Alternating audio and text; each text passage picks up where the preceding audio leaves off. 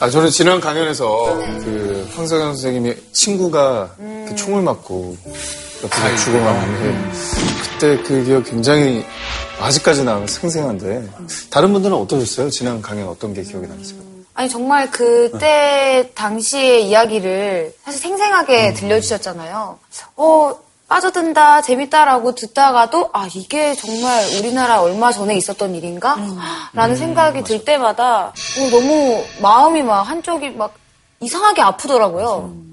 아, 뭐니 뭐니 해도 그래도 강주 이야기인 것 같아요. 제가 네, 중학교 네. 때 강주 80년 5월은 저한테 정말 많은 어떤 느낌들을 줬거든요. 음. 뭐 갑자기 방학이 시작돼서의 즐거움, 체육대가 없어져서의 아쉬움, 아. 그리고 막 총칼로 어, 형들 누나들이 이렇게 다치고 죽어가니까 두려움, 공포, 그리고 그 와중에서도 서로 음식도 나누고 실컷 사이다도 먹고 가스타리아도 먹고 하는 그래도 정말 궁금했던 게왜 네.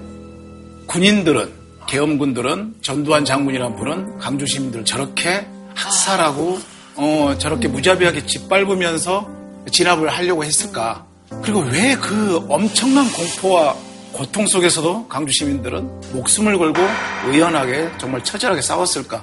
그게 제일 궁금했는데 죽음을 넘어 시대, 시대의 어둠을 책을 보면서 어, 그때 그 해답을 좀 얻었고 그리고 저번 시간에 좀 더 가까운 정의를 이렇게 나름대로 경험하고 있는 것 같습니다. 아, 그래서 오늘 강연이 더욱더 기대가 되는 것 같아요. 그렇습니다. 예. 예, 정말. 광주 민주화 운동이 총 열흘 기간 동안 진행됐는데 지난 시간에 어, 비무장 상태 시민들이 왜 공격을 받았으면 그 뒤에 어떤 일이 일어날지 또 말씀해 준다고 예고를 해 주셨잖아요. 네. 그래서 오늘 강연을 해 주실 그 선생님을 또 한번 모셔서 네. 얘기를 나누도록 하겠습니다.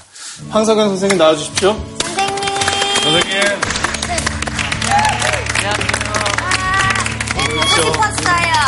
어서 오십시오. 일주일이 길었습니다. 반갑습니다. 제 얼굴이 더 좋아지셨네요. 아, 진짜요. 분장을 잘해서 그래요. 선생님, 저 강의 시작하기 전에요. 제가 그, 그 연극 배우 초기에 예. 그 마당극을 하면서 예. 선생님의 전설 같은 이야기들 너무 많이 들었거든요. 아, 그랬구나. 예, 그 중에 예, 한 대목이 예. 선생님이 이렇게 뱀장사를 하시면 그 어떤 마당극 배우보다도 최고의 배우가 되셨다고 하는데. 오? 아, 그게 뭐예요? 그게 뭐예요? 진짜요? 우와. 우와. 그걸 다 할 수는 없고 조금이라도 어, 조금 맡고.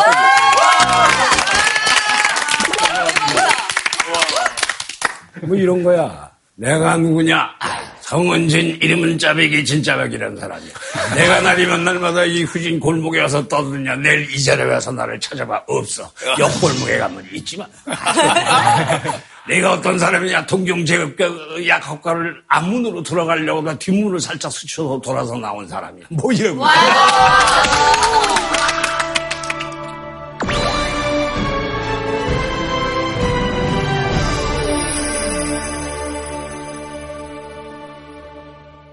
저희가 분위기 밝게 또 시작을 해서 참 좋은데 5.18의 시작 그리고 어떤 일들이 있었는지를 말씀해 주셨는데요. 네. 계속해서 좀 이어서 듣고 싶습니다. 네, 이제 본론으로 들어갑시다. 5.18은 사실은 5월 17일 이미 시작된 거죠. 5월 17일 저녁에 계엄 전국 확대 조치, 전국의 학생운동 또는 민주인사들 예비 검속해서 다 잡아 들이면서 광주에서는 전남대와 조선대의 밤에 무장군인들이 들어가서 전부 폭행하면서 연행해서 다 잡아갔어요. 그 이튿날 전대 교문 앞에 수백 명의 학생들이 몰기 시작했는데 그때 최초의 충돌이 일어납니다. 그래서 곤봉을 해서 연행하고 그러니까 이 학생들이 시내로 풀려나가면서 시내에서 광주 시내에서 시위가 시작되죠.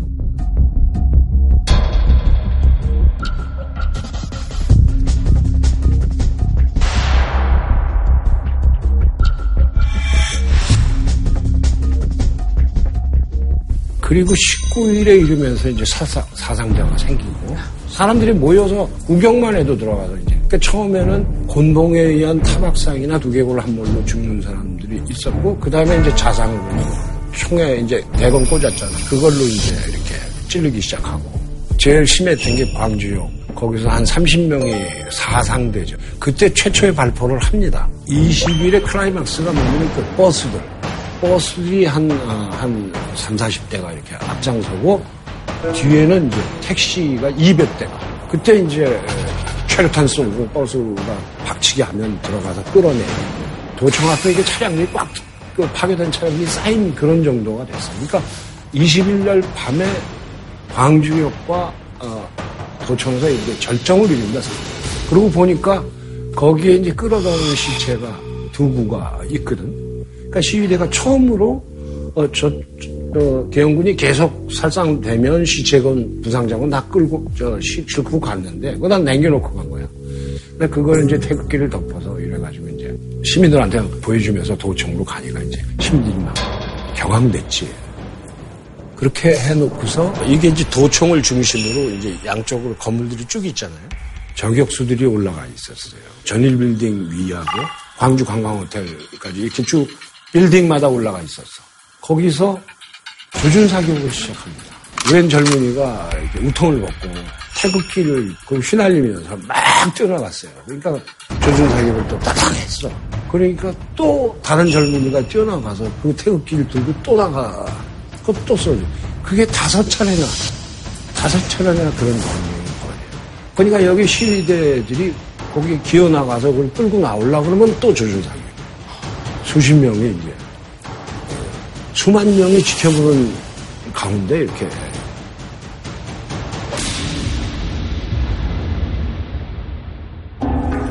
금남로 거리는 텅 비고 그리고 이제 어, 막 쓰러지고 죽고 그러니까 아 우리한테 무기가 있어야 된다. 우리도 무기가 있어야 되겠다. 그러면서 이제 뒤로 빠지죠. 그 근처에 화순이라든가 나주라든가 영암이라든가 멀리는 해남 목포 완도까지 그리고 이제 현지 사람들이 어디 가면 무기가 있다 알려 주니까 지선이나 경찰서는 그때 다 도망가고 아무도 없어.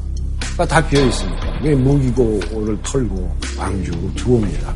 그러면 그 시민군이 무장하기 전까지는 조직적으로 저항하진 않았나요? 그전에는 어떻게 저항 저, 조직적인 저항이 이루어지질 않습니다. 그런데 쥐도 이제 궁지에 몰리면 뭐 문다고 개별적으로 가령 이 진압의 방법이 이렇게 주모자 같은 사람을 봐놓고 끝까지 쫓아가서 끌고 오고 뭐 거기서 살상을 하거나 이제 이렇게 처리를 했는데 그 다음부터는 도망가다가 돌아서서 덤비는 거야. 그리고 어, 시민들도 뭐 시칼이라든가 뭐 곡괭이라든가 뭐 샤파이프라든가 이런 걸로 이제 무장을 하기 시작해요. 그냥 보통 시민들이 다 이렇게 적대적인 세력으로 변해버리는 거예요. 그때 저희 아버님이 선생님이셨는데 네. 이제 학생들 지도한다고 강조역에 나가셨다가 저 공수부대 친구들한테 폭력을 당하신 거예요. 네. 집에 돌아오셨는데 한쪽 눈이 거의 없을 정도로 부으시고 이 팔이 이렇게 맞으셔가지고 철민아 절대 나가지 마라. 어, 어, 이 군인들은 우리 군인이 아니고 정신이 이상한 것 같다. 내가 선생님이다. 얘들 지도하러 나왔으니까 나를 지도 어, 내가 그렇게 시위하는 사람이 아니다고 그렇게 말씀드리는 순간 그게 폭행을 당하셔가지고 너무 그런 사람 충격을. 받으신 거예요. 그리고 그런 정도가 아니고 골목이나 이런 데 있는 가정집 들어가서 시위자건 아니건 간에 젊은 사람 있으면 다 구분하지 않고. 패고 아니, 끌고 집까지 그냥 들어가요. 그럼. 전부군이 그러니까 진압이 목적이 아니라 이거는 거의 그냥 폭행을 하러 온 거나 그, 마찬가지예요. 그, 그렇게 그렇게 돼 있어요. 그 외신 기자들의 묘사에도 폭도는 군인이다. 이렇게 얘기를 합니다. 그러면은 어. 애초에 올때 음. 진압을 해야 되겠다, 본보기를 삼아야 되겠다 마음을 먹고 온 건가요? 빨갱이들이 빨갱이들이 광주를 점령하고 저 소동을 일으킨다. 이렇게 교육을 받고 내려온 거예요. 그런 루머가 왜 생기게 된 거예요? 아, 그건 군에서 그렇게 명령 계통에서 그렇게 얘기를 한 거예요. 그렇게 계획적으로 없는 이야기한 얘기를 거지. 만들어낸 거예요? 아, 그럼요. 생각해 보니까 진짜 사실 지금 진압하는 군인들도 같은, 같은 국민이잖아요. 네. 근데 어떻게 정말 우리 가족 같은 사람들한테 그런 행동을 했을까라는 의문을 정말 많이 가졌는데 그러니까 광주에서 그런 인간성으로 도저히 승복할 수 없는 분노. 이게 사람에게 할 짓이냐 하는 분노 때문에 그렇게 한 거예요. 그렇, 그렇잖아요. 예? 아, 다 소시민들 아니야. 무서워하고, 자식들 있고.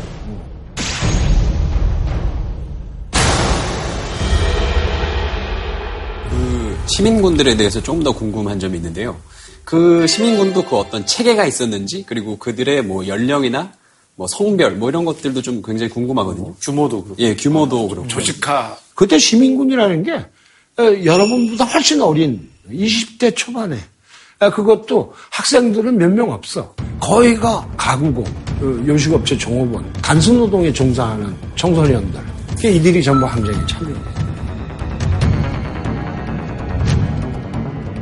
아, 21일 날 도청을 이제 철수하게 돼요. 개헌군이.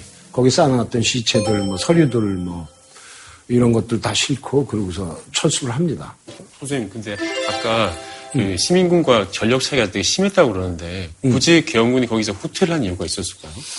이게 사상자가 너무 쌍방이 발생할 것 같고, 예. 그리고 시민들이 그냥 물러나질 않을 것 같고, 도청에서 그, 그렇게 공격을 치열하게 했던 거예요. 그리고 바로 도청이 한눈에 내려다 보이는 전남대학병원 그 옥상에 그 젊은이들이 화순에서 가져온 경기관청 LMG 두 대를 거취했어요. 아주 사정거리에 있거든. 헬기가 이제 아마 내려왔겠죠. 아, 그 위험한 장소다. 도청을 우리가 지킬 수 없게 됐다. 그리고 이제 방향이 바뀌는 게 봉쇄 작전으로 들어가게 되면서 언론 통제를 하게 됩니다. 정말 광주 바깥에서는 평화로운 세상인 거야. 광주에서 무슨 일이 벌어지고 있는지 관계자들 외에는 모르니까. 전화, 통신 전부 두절됐어요. 그리고 이제 그때 이제 참 굉장히 중요한 거는 자위권 발동이라는 걸 합니다. 이제 그 전두환 쪽에서 전두환의 지도부에서 지휘부에서 내려진 명령이에요. 자위권 발동이라는 건 뭐냐면 마음대로 마음대로 어, 쏴라 이런 얘기예요. 일종의 그린라이트를. 아 그린라이트죠. 그래서 그때부터 외곽에서 학살 사건이 많이 일어나. 그전에도 사실 굉장히 끔찍하게 살상을 했던 걸로 느껴지는데 그럼요. 그럼 지금 자율골 발- 발동이라 함은 그전의 살상보다도 더 이제는 더 버젓이. 더 버젓이 예, 이게 작전입니다. 전쟁입니다. 외곽에서 그런 일들이 발생될 동안에 광주 시내 그 내부에서는 어떤 일이 있었나요? 22일부터 제 생각이 있는 종교인들, 아주 신부님들, 대학 교수들, 또 목사님들 이런 사람들이 시민수습위원회 같은 걸 만들어서 계엄사령부하고 접촉을 하면서 계엄군 어, 물러가라. 그리고 폭력적으로 해결하지 말고 우리 총 이렇게 반나와 그럴 때가 너 우선 사과해라. 이게, 이게 무차별적으로 이렇게 살상하고 계엄군이 들어와서 이런 행위를 하지 않았냐. 그걸 어, 네 사과해라. 국가가 사과하고 그리고 계엄령 해제해라. 이런 식으로 그냥 평화적으로 해결할 수 없다. 저쪽에 사과도 받고 진상도 밝히고 책임자 처벌하고 어, 이래야 되지 않느냐 하는 정당한 요구를 한 거예요. 그럴 때 이제 이게 이제 혁명적 상황이 되면 그러잖아요. 강경파, 온건파가 생겨요. 젊은이 사이에도 이게 생깁니다. 그래서 어, 이쪽 어, 온건파들은 겸사하고 계속 이렇게 접촉하면서 협상을 하고 그럼 와서 야 우리 살아야 될 거 아니냐 이거 빨리 이렇게 해주자.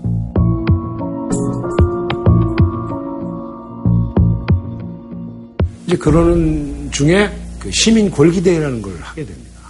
어, 말하자면 요새 촛불 시위처럼 도청학 광장에서 시민 여러분 올라와서 발언하십시오. 그러면 그냥 자기가 당했던 거, 뭐 자기 아들 죽은 얘기서부터 다 나와서 하는 거야.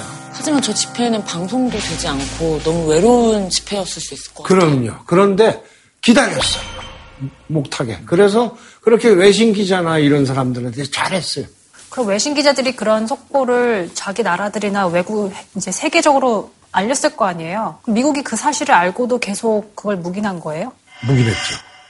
묵인했을 뿐만 아니라 어, 두 차례에 걸쳐서 처음에는 너희들이 치안을 유지하려고 하는데 바- 반대하지 않는다. 이게 이제 표현이고 네. 그 다음에 이제 더 결정적인 것은 24단을 옮기잖아요. 공수특전단을 움직이는 거하고 어, 정규 어, 그러니까 일선 지방을 방어하기 위해서 가 있는 정규 어, 육군 일개 사단을 움직이는 건 다른 문제거든요.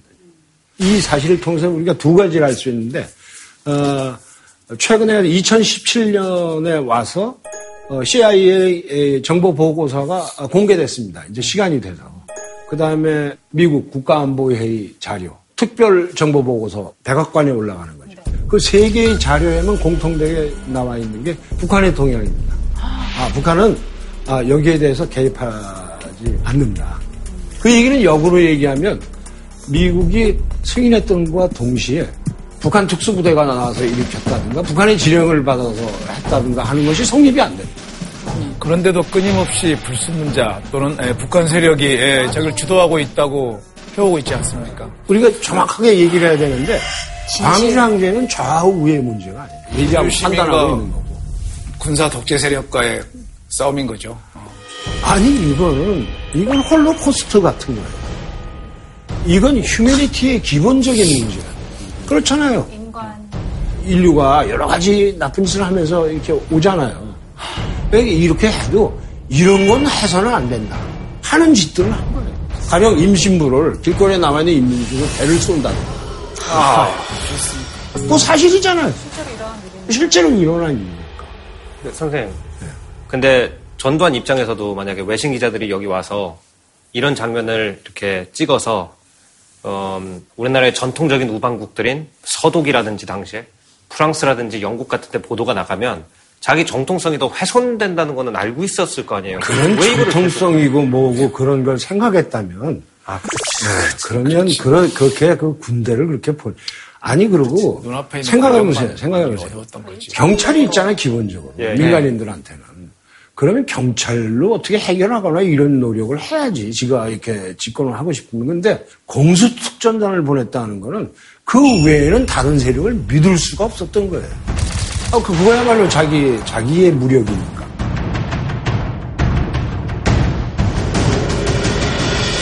도청을 지키고 있던 그 시민군들에게 계엄군들이 다시 이렇게 몰려든 건 언제라고 27일 새벽 그 마지막 날 최, 어, 김영순인가 그 어, 도청에서 계속 방송을 맡았던 여학생 그 여학생이 마지막 날 절규를 합니다. 그 빈 거리를 돌면서 이제 계엄군이 막 들어온다고 그랬을 때 광주 시민 여러분, 지금 계엄군이 쳐들어오고 있습니다. 도청 안으로 나오셔서 계엄군의 총칼에 죽어가고 있는 우리 형제 자매들을 살려주십시오. 우리는 도청을 끝까지 사수할 것입니다. 우리 형제 자매를 잊지 말아 주십시오. 3시부터 작전 개시해서 6시 반에 다 끝나요. 도청만 한 게 아니라 광주 공원, 계림동, 도청 뒤편 도경 있는 쪽. 그래서 시내 전체를 이렇게 요소 요소를 일제히 동시에 제일 그 인상적인 거는 스피커를 이렇게 틀으면서 니들은 완전히 포위됐다. 서치라이트를 비치면서 어, 항복하면 살려준다. 그랬더니 그 대답이 칼비를 꽝 쏴가지고 서치라이트를 깨트려요. 그게 이제 신호야. 타탕탕탕탕 하고 콩 먹듯이 하면서 이제 뒤에서부터 밀고 들어오는 거예요. 끝까지 무력으로 진압을 한 거예요. 끝까지 무력으로 진압. 봉쇄- 어, 개 중에는 수류탄을 터뜨려서 몇 명이 예, 죽거나 당하기도 하고 또 그다음에 보이는 거는 쏘고 좋은 상대를 만난 쪽은 또 뭐 총을 던지면 이건 뭐 살려줬고 사는 자와 죽는 자가 이렇게 엇갈려져. 그때 가장 많이 죽었습니까? 그 그때 한 진압 때. 그때 그때 한 3, 40명이 죽죠.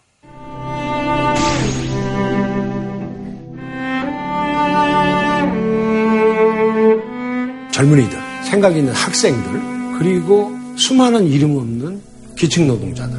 그 사람들은 뭐 배우고 못 배우고 차이 없이 전부 뭐, 뭐 때문에 그- 그걸 지키자고 그러냐면 아, 우리가 어떻게 그냥 여기서 다 이렇게 아, 이제 끝났으니까 그리고 총 다 놔주고 가느냐. 지난 며칠 동안 수많은 사람들이 죽고 그 죽는 사람들 우리가 다 봤고 전혀 그 거기에 대한 그 사과나 또는 처벌이나 이런 일이 이루어지지 않고 그리고 이제 그 윤상원이라든가 이제 그런 젊은이들의 생각은 뭐냐면 아 여기 누군가 차라리 여기서 지키다 죽어야 된다. 그래야 뒤에 기억되면서 이 문제를 가지고 계속 역사적으로 풀어나가려고 노력하는 사람들이 생기지. 다 이걸 두고 나가버리면 죽은 사람은 뭐가 되고 역사적으로도 이게 무슨 무슨 꼴이 될 거냐. 그러니까 여기 남아서 죽는 사람이 있어야 된다 하는 게 거기 남았던 사람들의 생각이에요. 아주 비장했던 거죠.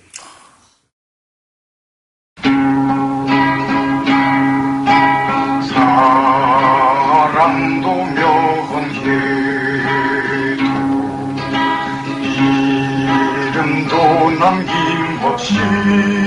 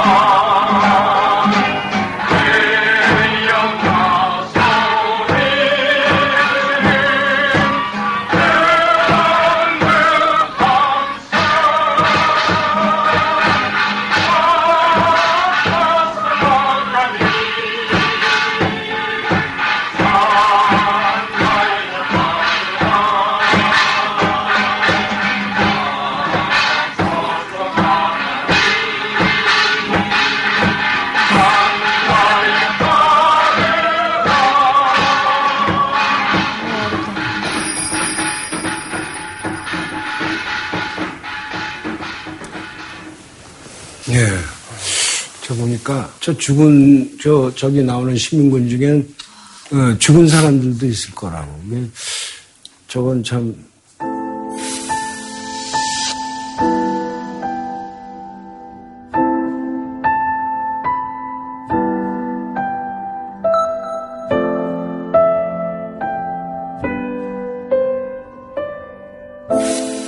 그러고 나서 망월동에 있는 그 망월동에 묻힌 그 영령들 있잖아요. 근데 유가족들이 망월동에 가서 추도회조차 못하게 막는 거야. 아, 집회를 못하게. 그래서 이걸 어떻게든지 집회 거리를 만들려면 뭐 핑계를 대야 되잖아. 그때 그러면 임을 위한 노래를 만드신 그렇죠. 아, 그 윤상원, 윤상원 죽은 윤상원하고 광주 항쟁이 터지기 직전에 그 들불약에 가서 일도 하고 그러면서 공장에 들어가서 일하던 박귀순이라고 하는 전남대 여학생이 있었는데 이 둘을 둘 다 처녀 총각으로 죽었으니까 이 둘을 영혼, 결혼. 영혼 결혼시키자. 그게 유가족들하고 얘기하니까 너무 좋아하는 거야. 그래서 그 유족들이 처음으로 모여서 실컷 울었어. 어? 그 이제 거기도 그냥 같이 서로 만나지도 못하고 뭐 이렇게 서로 모르던 사람들이 다 서로 얼굴을 알고 이렇게 됐잖아. 그래서 그걸 계기로 아 이걸 갖고 어, 이걸 전국에 알리는 걸 만들어야겠다. 한 게 카세트 테이프예요. 백규환 선생이 그, 어, 그 블리즈 사건 때 들어가서 굉장히 고문을 당했어요. 그래서 강원도 어딘가에 가서 어, 요양을 했습니다. 몇 년 동안. 그러면서 거기서 뭐라 그러냐면 무슨 어, 어, 바람에 막그 가뭄비나무, 전나무 이런 것들이 바람에 막 불잖아. 그럼 그게 사라져간 동지들의 에, 외침으로 들리는 거야. 그, 그, 그런 시가 있어. 그래서 어, 그거 갖다가 이제 거기다 살 붙여서 가사로 가사를 이제 그거 즉석에서 이렇게 써서 이렇게 해서 김정률이라고 기타 치는 어, 학생이 작곡을 해왔어요. 뭐 저 대학가요제도 나오고 그랬다고 그래. 그래서 내가 슬프게 좀 해라 슬프게 장조냐 단조냐 그 슬프게. 어? 그래서 저게 원래 느리게 갔던 건데 요새 버전은 다 행진곡풍으로 바뀌어서 님을 위한 행진곡이 돼버렸으니까. 네. 시위 군중들이 부르기 시작해서 다 빨라진다. 사랑도 명예도 이렇게. 근데 저렇게 느리잖아, 처음에. 조금만 느리게 불러도 굉장히 비장미가 아, 비장하게. 생깁니다. 저게 원래 장성곡 같은 거니까. 그렇잖아요?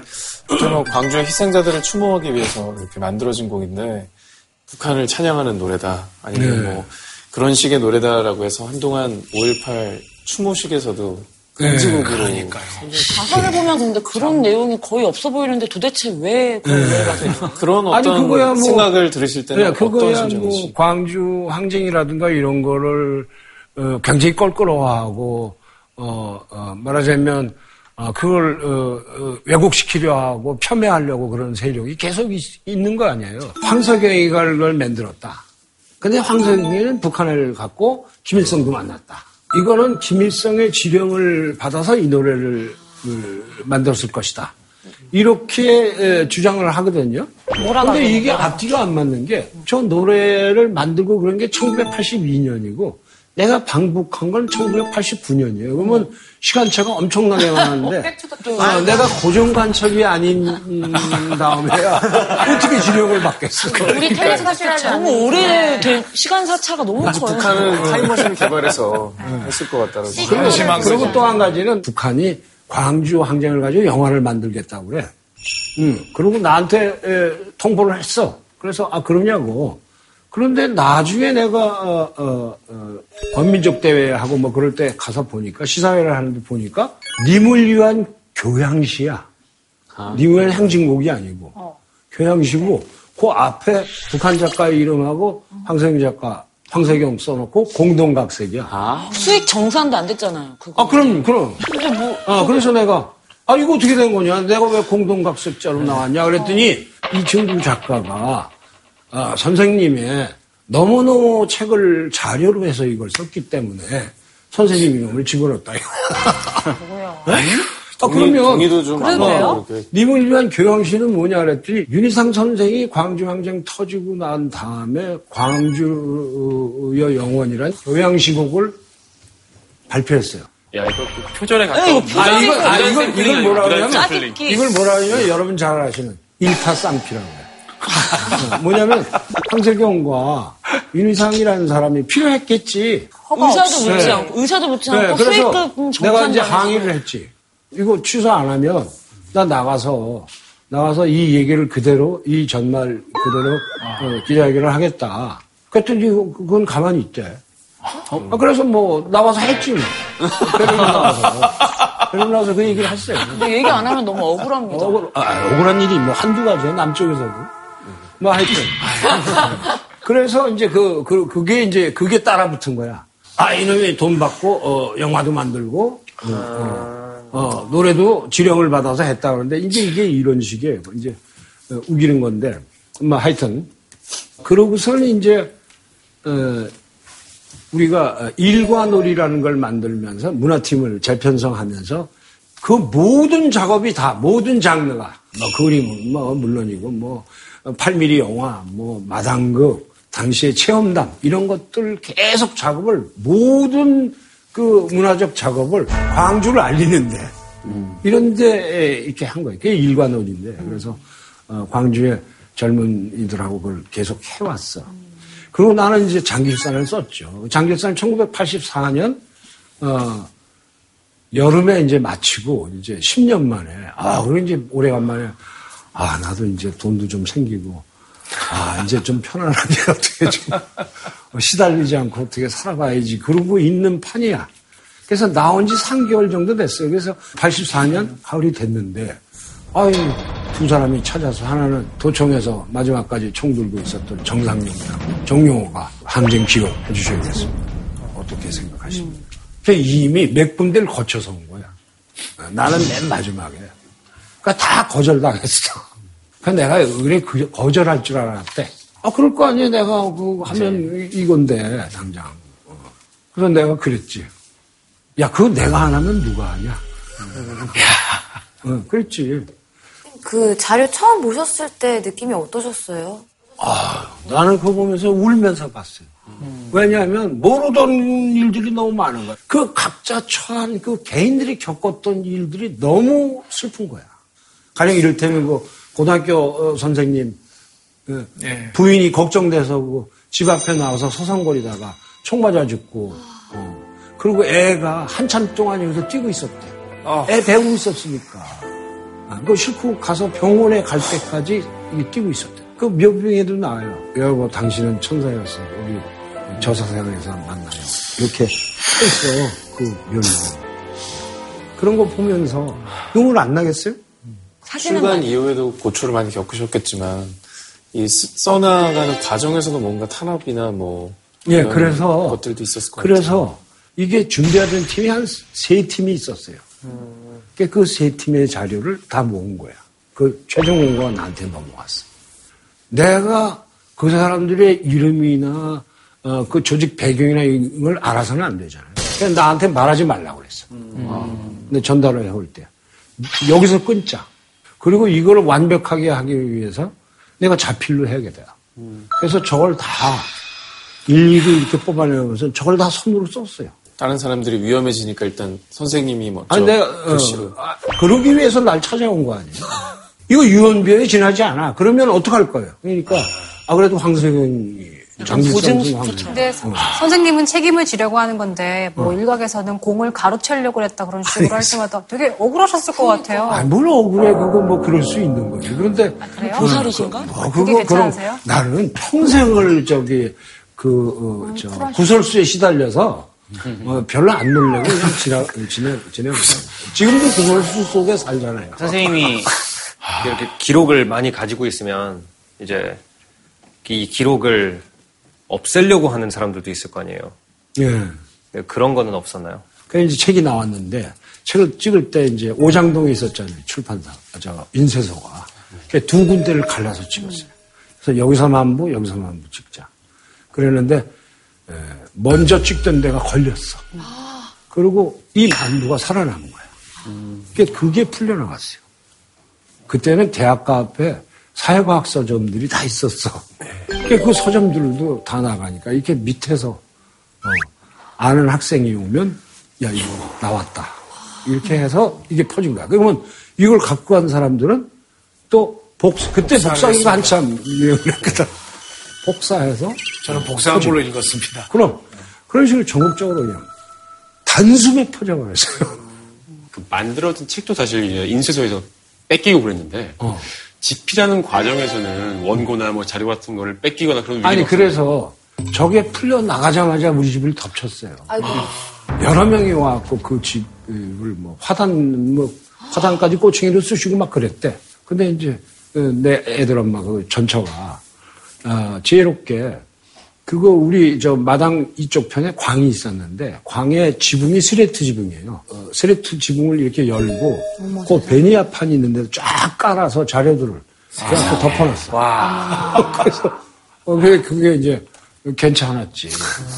그렇지만 뭐 뭐 아슬아슬했네요. 어, 그렇지만, 그렇지만 뭐 내가 자수했는데 뭐, 잡혔는데 뭐. 그러니까 이제 사장이 열을 도망다니다가 저 빠는 거니까 무사하게 책이 퍼져나갔다 하는 걸 확인한 다음에 자수했어요.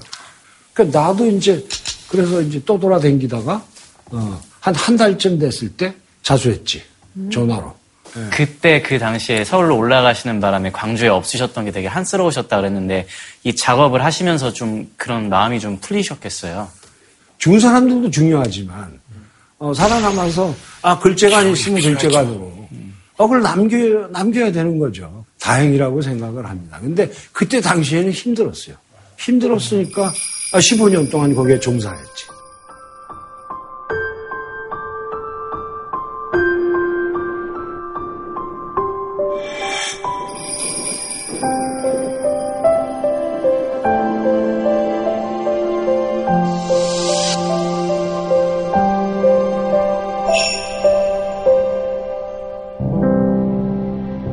보통 그 해외로 나가면 우리가 뭔가 진출하고 더 많은 세계를 경험하는데 이거는 이제 감옥에 가는 대신에 쏙 보내버린 거예요. 아, 추방당한 거예요? 표는 편도로 편도로 아, 왕복 말고 표는 편도죠. 편도로. 아, 어. 표는 편도죠. 원웨이 티켓. 네. 그냥 유배 아유, 원래 티켓. 아이고, 제목 좋네. 그래가지고, 정신없이 나갔어.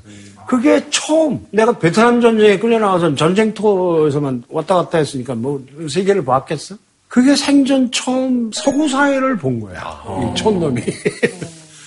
아, 베를린 정말 그, 그때 근사했어요. 그 점령당한 도시 같아. 2차 대전이 멈춰 있는 것 같아. 그리고 아주 분단이 아주 눈에 확 들어와 있는 그 경계에 그 도시가 이게 머릿속에 들어와 있어요.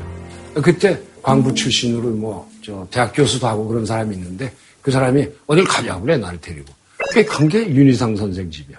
윤희상 선생은 서구 음악, 특히 독일 음악을 한 단계 이렇게 더 나아가게 했다. 그게 이제 윤희상이다. 이렇게 에, 평가를 하고 당대 살아있는 작곡가 중에서 어, 5대 작곡가의 한 사람이었어요.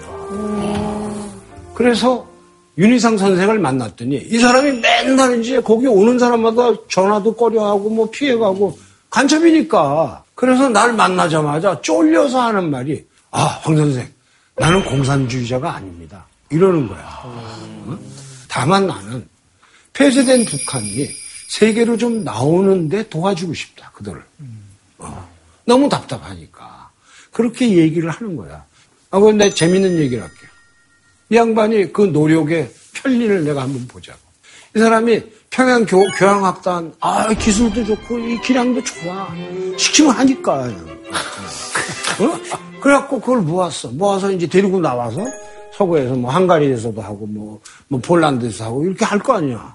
그러면 이 격식 있잖아. 커튼 콜, 뭐, 이렇게 앵콜 콜, 뭐, 싹 하면 싹 하면 딱 가서 이렇게 탁 하면 어, 쫙 일어나서 관객들의 인사하면 또 어, 이렇게 이렇게 하면 말이야. 그걸 저 리허설을 하는데 이렇게 하면 군대식으로 일제히 쫙 이러습니다. 전 교영학단이.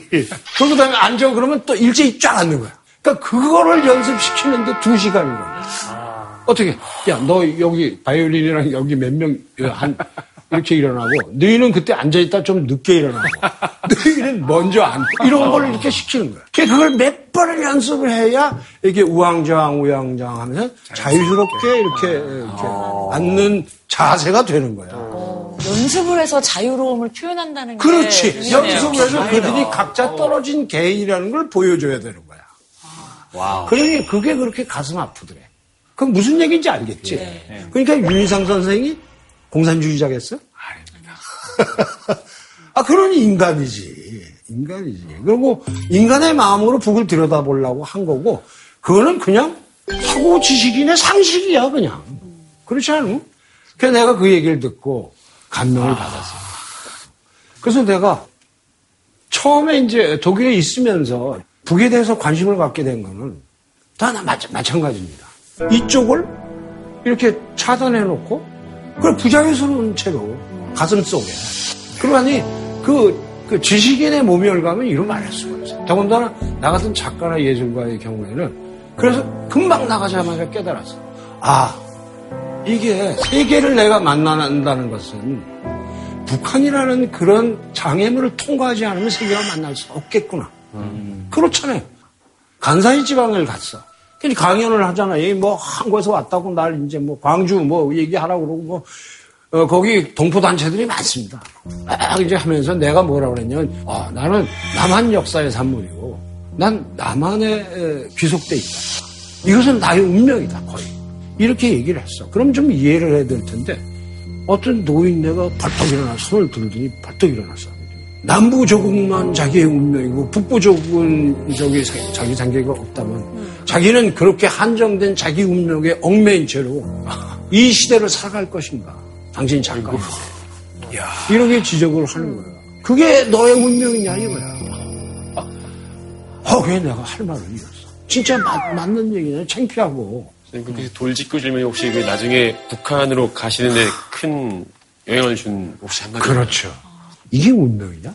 어, 그럼 작가라는 게 그 운명을 이렇게 탁 타게 하면서 나가줘야 어? 이렇게 되는 게 아닌가. 거기서 이제 내가 이렇게 북을 발견합니다. 자와 타자가 있잖아. 근데 북이 타자인가? 아니잖아. 또 다른 자. 북이 또 다른 자야. 세계 속에서 보라고. 또 다른 자잖아. 그럼 이게 또 다른 자인데 이걸 어찌할 것인가? 그런데 말은 못하고, 이게 말을 못하고 그걸 숨기면 아고 굴욕감이 들어.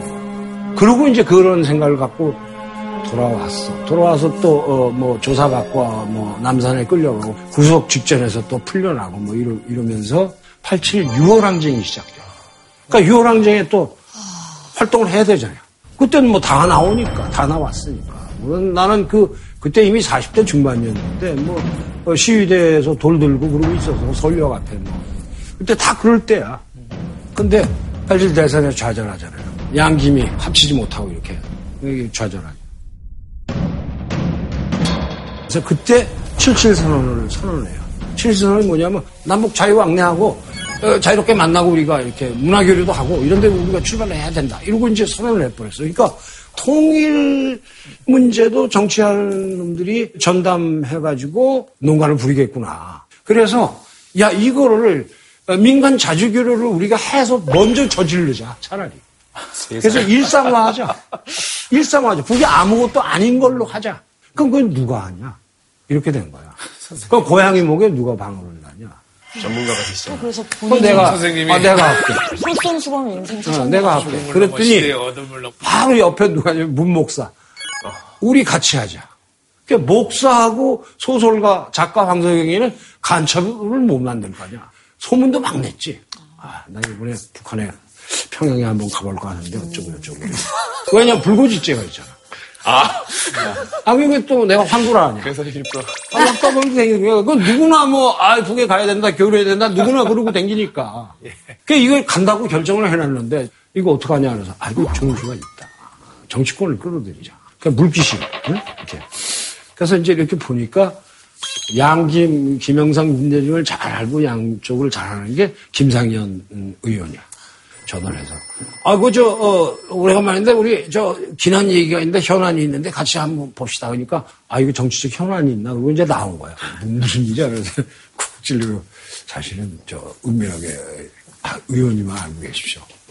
어, 평양을 요번에 가기로 했는데, 어, 혼자만 알고 계십시오. 고집. 아니, 그 어떻게, 뭐, 아니, 뭐, 글쎄, 뭐, 여러 가지 또. 그러고서 그냥 싹 나와버린 거야, 밥 먹고. 그랬더니 사흘 동안 전화가 왔어. 왜냐면, 온팡 뒤지고 못 쓰게 됐잖아. 아, 만나자. 그래서 그때 저 민정당 당사가 인사동에 있었어요. 그 인사동으로 나오래. 그래서 갔지. 그 거길 갔더니 애들 다 내보내고 아, 자기 친구가 오기로 했는데 된다. 근데 누가 들어오냐면 와이셔츠 거라면 쓰리바 끌고 사무총장이 이종찬이야. 이종찬 의원이야. 아, 그 얘기. 나 혼자 사는 물귀신. 같이 해봐. 이렇게 된 거야. 그 우리 좋지. 여야를 다 만나시고 그래서 애가, 아, 네, 제가 평양을 가보려고 그랬더니, 그랬더니, 응? 깜짝 놀랐어요. 그러다가, 어, 그러다가. 부르는 거 아니니까. 아, 그러다가, 아, 물론, 허가는 받고 가시겠죠. 그래서, 아, 그럼 뭐 허가는 받아야겠죠. 이제 그랬어. 그랬더니 이제 마음을 놓은 거야. 그러고서 이제 우리 내부에서는 뭐 술도 좀 먹고 뭐 이러고, 야, 뭐 작별 인사도 하고. 그리고 이제 날짜 돼서 난 일본으로 나간 거야. 나가서 도이다 깎고 사회당 위원장이야. 도이다 깎고가 날 보낸 것처럼 아, 소개를 보게 한 것처럼 기념사진까지 찍고 어, 그렇게 해서 북으로 갑니다. 드디어. 네. 어떻게 가셨어요? 어, 중국을 거쳐서 어, 북으로 들어가죠. 내 목적은 갔다 온 다음에 방북 기획문을 쓰고 그걸 대중화하겠다는 생각이거든. 그래서 나는 비공개로 갔기 때문에 저렇게 몰래 뭔가 떨리거나 이러진 아. 않으셨어요? 떨리는 게 아니라 그건 묘한 체험인데 그게 오랫동안 지속됐는데 북에 갔을 때 어디 영화에 출연한 배우 같아. 아, 그러니까 늘 이게 의식되는 거야. 아, 요새 뭐 몰래 카메라 뭐 이런 거 CCTV 이런 게 있는 것처럼 무엇인가가 내 에, 행동이나 자태, 언행 이런 것들을 이렇게 보고 있는 듯한 그게 나를 둘러싸고 있어. 그래서 나는 초대석의 손님이었으나 개별적으로 나 혼자 행동한 적이 없다. 네. 그 옥녀되어 있는 거랑 마찬가지야. 아, 이제 물론 그 자연이나 이게 그런 게 주는 그런 감흥이 있죠. 나는 비공개니까 비공개 초대소를 갔어요. 그날 밤 첫날을 자는데 우이동하고 똑같은 거야. 그 서쪽새가 서쪽, 서쪽, 서쪽 이렇게 울잖아. 예. 그 저거. 그 우이동이야. 그거 멀리서 개도 짖고 막 짖고.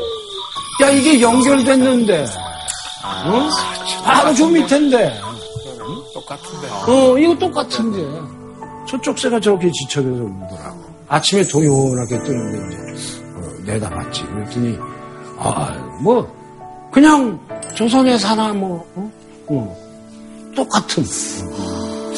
그게, 그게 그렇게 인상적이었어. 그리고 이제 김일성 주석을 어, 공식적으로 한 대여섯 번 그리고 비공식적으로 그 정도 이렇게 만났어요. 여러 번 만나. 북한의 북한 인민 중에 그 어느 누구도 그렇게 많이 만난 사람이 없어요. 저건 텔레비를 다시 찍어가지고 흐릿하네. 다행이다.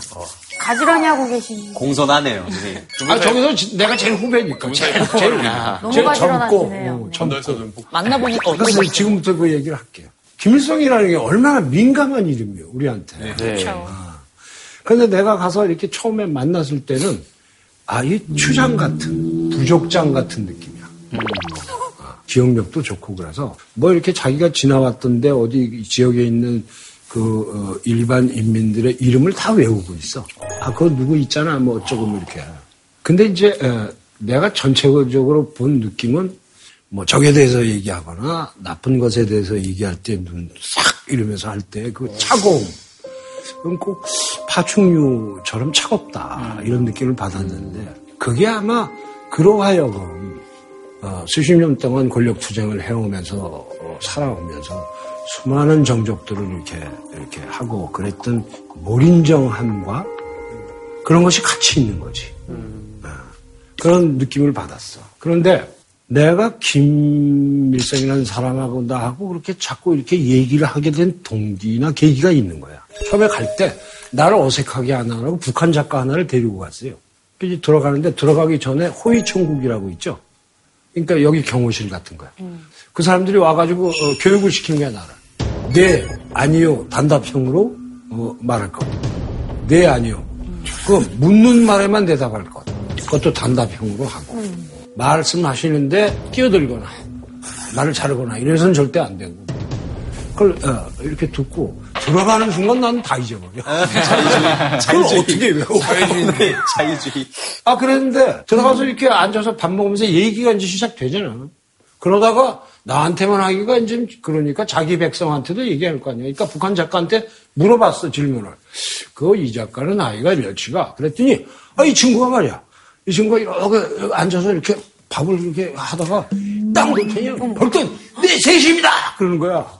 그러니까 나도 놀랬지. 깜짝 놀랐지. 응. 그랬더니 김이 샜는지 그다음부터 걔한테는 얘기도 안 시키더라. 전부 그러잖아, 오, 와- 오면. 근데 나는 잊어버렸으니까 말을 아니 저 주성님 그게 아니고요.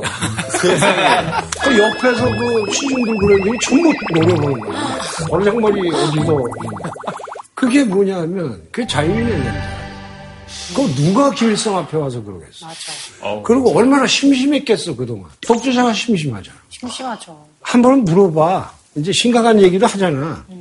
그황 작가는 어, 우리 뭐 이렇게 대충 돌아봤으니까 우리 어, 그 사회의 문제가 뭐라고 생각하나 이러고 물어봐. 그 북한 사회는 관절이 없는 것 같습니다. 아 그랬더니 아 그게 뭔 소리가 그래. 근데 관절이라는 거는 이제 그 당 외곽 단체들의 자유재량권. 그러니까 민주주의 원칙이지.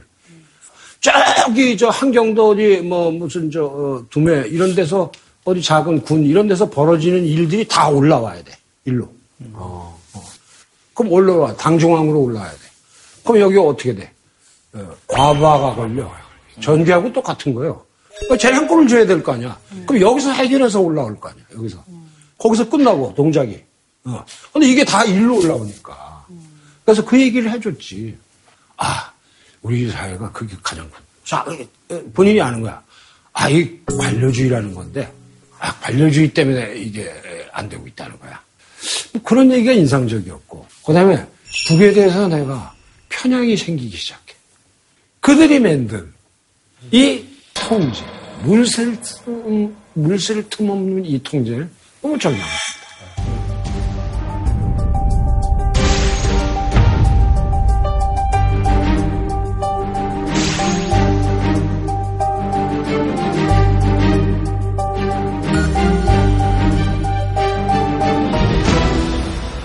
그래서 이제 들어왔잖아. 들어와서 아장창창하고.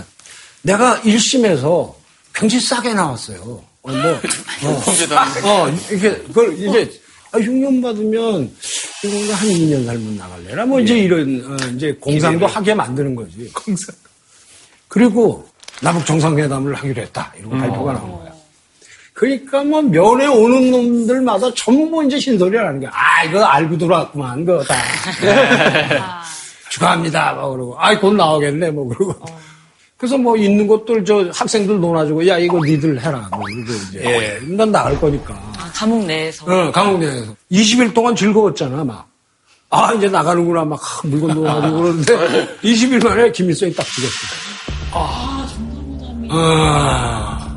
정상회담 앞두고 20일 만에 죽어버렸다고. 심장마비.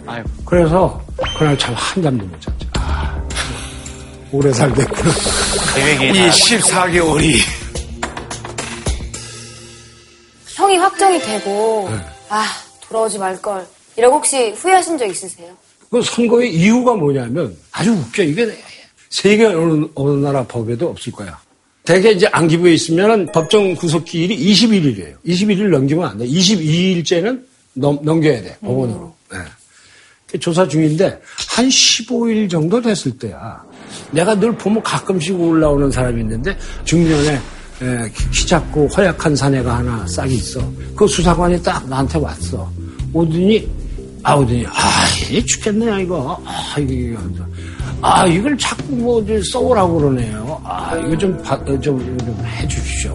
뭐요 그랬더니 그 민민년인가 전민년에 간부했던 친구들 그 사람들이 인물평을 좀 써달래. 그래갖고 뭐 생각을 해보니까 바로 참 마침 어, 내가 미국에 있을 때 바로 몇 달 전에 대선 뭐 앞두고 뭐 제야 인사들 평이 나오잖아. 그걸 본 기억이 나. 이부영 그러면 뭐 아, 외유 내가 언론인 출신으로 외유 내강한 지식인 형 뭐 이렇게 나오잖아. 몇 사람을 썼어. 그랬더니 아 몇 장을 더 써달라서 아이 몰라. 아 그건 됐지 아니야. 근데 재판하는데 나오는 거야. 근데 나오는데 그리고 그 얘기를 북한 가서 내가 한 것처럼 돼 있는 거야. 어, 어. 이걸 기밀을 기밀을 누설했다는 거야. 근데 그 신동아에 다 나왔던 거고 그것도 복사를 해서 또 재판부에 제출까지 해서 이게 나와 있지 않냐. 어? 그게 다 알려진 사실 아니야 잡지에 나와. 다 알려진 사실이라도 북한에 이로우면 기밀이 된다. 이런 판례가 있는 거야. 왜 이 기밀 누설죄가 중요하냐면 기밀 누설죄가 간첩이냐 아니냐를 가르는 그 분계선이야. 그러니까 나는 기밀 누설을 했어. 그러니까 이건 간첩이나 다름없는 거야. 기가 막히네. 그래서 10년에 7년. 그래갖고 7년이 딱 떨어진 거야. 그러니까 불었지, 이제. 1년이 더 불었지. 그래서 이제, 에, 그리고 이제 지금 살았어. 이제 사는데 내가 이렇게 감옥 생활을 간추려서 이렇게 A4용지 절반 정도 길이로 줄인 축약한 게 있어. 어머. 그게 뭐냐. 일상을 배우게 된다. 그게 뭐냐면 일상을 재편성하는 거거든. 그게 황석영이를 봐요. 어, 평생 하, 뭐 소설 읽고 뭐 하고 지 마음대로 하고 말이야. 그 롤러코스터 같은 인생을 견디는 데는 모험가기 때문에 아주 능해. 아주 즐겁게 잘하고. 근데 말이야. 너네 새끼 꼭 꼼짝 말고 여기 있어. 이게 제일 못 견뎌. 어. 내가 거기서 배웠다는 일상은 물론 어, 바깥에서의 소시민적 일상을 얘기하는 건 아니에요. 어, 치열한 일상을 얘기하는 거죠. 이를테면 이런 거야. 어, 내가, 내가 지금 필요한 게 있어. 그게 뭐냐면 칼이에요. 감옥에서 칼 가질 수 없잖아. 다 뺏기니까. 그럼 칼을 만들어야 돼. 김치 썰어 먹어야지, 과일 깎아 먹어야지. 근데 칼을 안 주니까. 그래갖고 운동장에서 운동할 때마다 뭐 세부치움 나 찾으러 다니게 이렇게. 뭐 깡통 쪼가리 뭐 이런 거. 그래서 이제 그런 걸 하나 찾으면 신발 깔창에다 이제 갖고 들어와요. 들어와갖고 그걸 갈아. 어? 시멘트에다가. 한 열흘 정도면 완성을 해. 그럼 열흘 쭉 가는 거야. 그런 일상. 저게 굉장히 어떻게 보면 관념적인 장소. 그 징역 자체가 그렇게 사람을 무너뜨리는 거야. 관념적으로. 생활을 앗아가요. 제일 먼저 고유명사가 사라져요. 고유명사가. 아니, 겁나잖아. 작가인데. 그래가지고 이제 한글 사전을 샀어. 그러니까 그걸 들춰보고 거기서 이제 노, 어, 저 쪽지에다가 단어 이렇게 쓰- 쓰고 베끼고 이제 나는 이제 어, 5년 내내 그게 아마 보복이었는지 뭐 밉상이었는지 어, 작가 황석영 지필권조나 국제 엠네스티 국제 팬클럽 뭐 사방 작가협회 뭐 연하나 작가협회 그렇게 탄원을 했는데 안 줬어 지필권을 그게 가장 큰 고통이에요 고문이고 그런데 말을 잊어버리잖아요 작가가 그 말을 잊어버리니까 어떤 증상이 오냐면 지가 분열돼요. 그래서 나 황석영 또 다른 황석영을 하나 여기다 만들어. 음. 그냥 걔하고 얘기해. 지가 지가 방구를 뿡 끼고도 아 이 새끼 부려. 그 얘한테 하는 얘기지. 얘가 낀 거고. 어. 이러고 지가 혼자 중얼중얼 하는 거야. 근데 그 버릇이 지금도 있어요. 지금도 우리 이, 집사람이 그래. 그러니까 밥 먹다 혼자 쭈글거리고 이 혼자 일하다가 이렇게 가보면 저 혼자 막 모르고 그러고 있대. 그 버릇이야. 그런 게 와요. 그 이제 내가 알았어 그때. 아 이게 알았어. 여기서 민주인사 이렇게 하고 이렇게 하고 그러는 거 이거 이- 이렇게 하는 게 아니다. 이거 여기서 책 볼 필요 없다. 왜냐하면 독서라는 것도 소통하면서 보는 거야 이렇게. 앉아서 독방에서 책만 읽어 관념의 기둥만 봐. 관념의 기둥만. 문화예술가의 그 세계라는 건 어떤 세계예요? 이건 디테일의 세계야. 생활의 디테일의 세계야. 그게 문화예술이 서식하는 장소야. 혼자 앉아서 책만 봐? 사색만 해? 그거 아니라고. 그래서 옥중 후유증의 가장 큰 어, 말하자면 이게 에, 겉모습이 뭐냐면 딱 나오면 생활한복 딱 입고. 어 그리고 신비주의나 철학 적 사색가로 변해. 생명이라는 것은 존재라는 것을 이루고 그러면 어, 내가 나가면 어, 예술가로 돌아가야 되는데 그럼 디테일의 세계로 돌아가야 되는데 이게 뭐냐? 소통하고 섞여야 된다. 내가 저 일반수들하고 같이 섞여서 놀자 그래서 다 놔버리고 놀았어, 걔네들하고. 선생님. 그래서 5년 살고 나왔을 때는 감옥 후유증이 없었어. 다만, 백화점하고, 어, 전철 타고 갔을 때 골치가 아파서 비틀거리는 적밖에 없어. 그거 한 두 달 가더라고. 선생님 이제 수감 생활 해주셨을 때 선생님 이제 유명인이시고 예. 그러신데 선생님의 명성을 이용해서 그것을 정치적으로 좀 이용하려고 하는 세력들도 있었나요? 아, 그럼요. 그럼요. 어, 나한테는 이제 흥정을 했어. 어, 안기부 대전지부에서 두 사내가 이 마숙한 양복을 입고 딱 찾아왔어. 선생님 이제 수감 생활 해주셨을 때 선생님 이제 유명인이시고 예. 그러신데 선생님의 명성을 이용해서 그것을 정치적으로 좀 이용하려고 하는 세력들도 있었나요? 아, 그럼요. 그럼요. 어, 나한테는 이제 흥정을 했어. 어, 안기부 대전지부에서 두 사내가 이 마숙한 양복을 입고 딱 찾아왔어. 김대중에 대한 비판적인 책을 하나 쓰시면 즉각 석방할 수 있도록 이렇게 하겠다. 그래서 내가 웃었지. 여보시오, 그럼 진작 와서. 한, 한 1년쯤 살 때 와서 그랬으면 내가 혹시 어쩌을까 모르는데. 아, 지금 살 만큼 살았는데, 왜? 아, 지금 여기서 재미 붙이고 있는데, 왜 밤늦게 와서. 아, 그때가 몇 년 차였어요? 그 감옥 몇 년? 그때 한 4년 차 됐어. 아우, 아유? 뭐. 오. 에이. 아, 미쳤어, 내가? 너무 늦었네. 어, 너무 어. 안 해. 그런 거 안 해. 어. 한결같이. 난 소설 외에는 그런, 어, 안 써. 이제 이렇게 했지.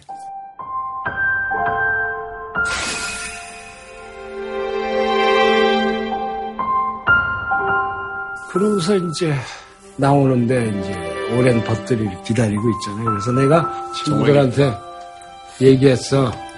내가 이제야 귀국 신고를 한다고 그랬어. 그래가지고 세상 속으로 왔고 광주로부터 비롯된 여정이 저기서 거야.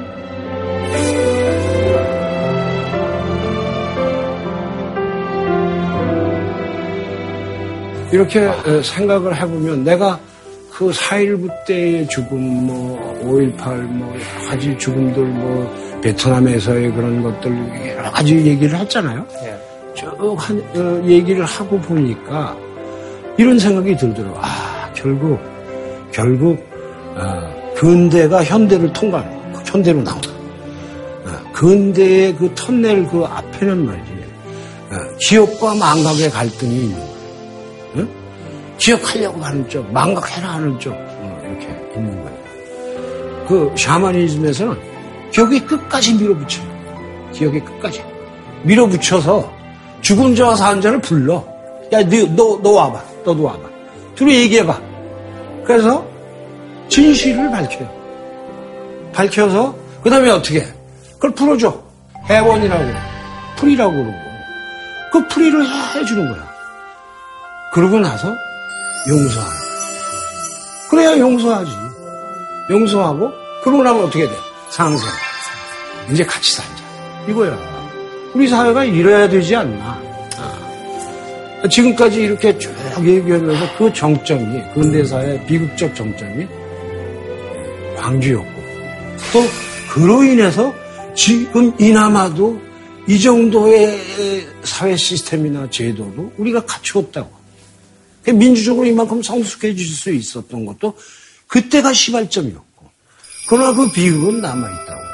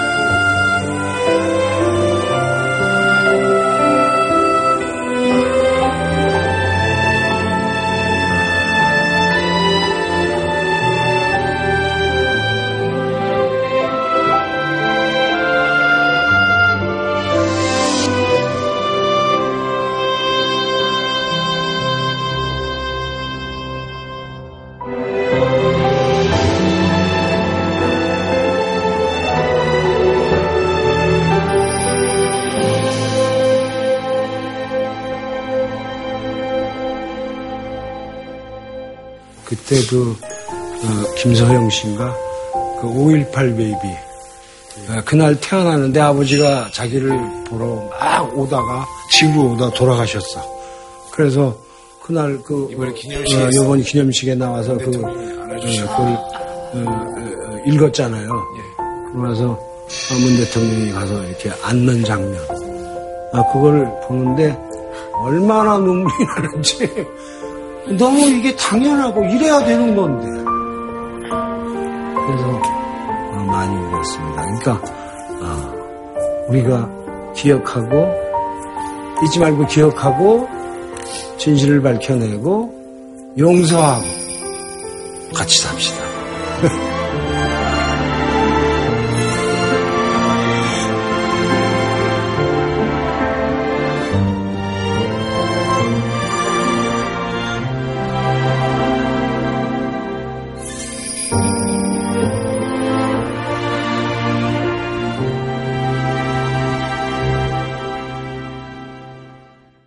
미래를 볼 수 있는 방법을 가르쳐 드리겠습니다. 확실하게, 확실하게 볼 수 있습니다.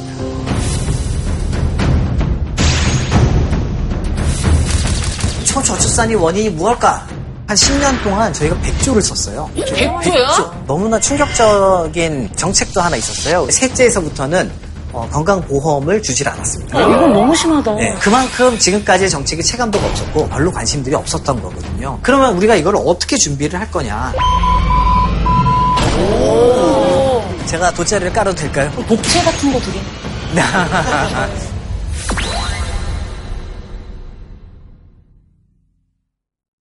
JTBC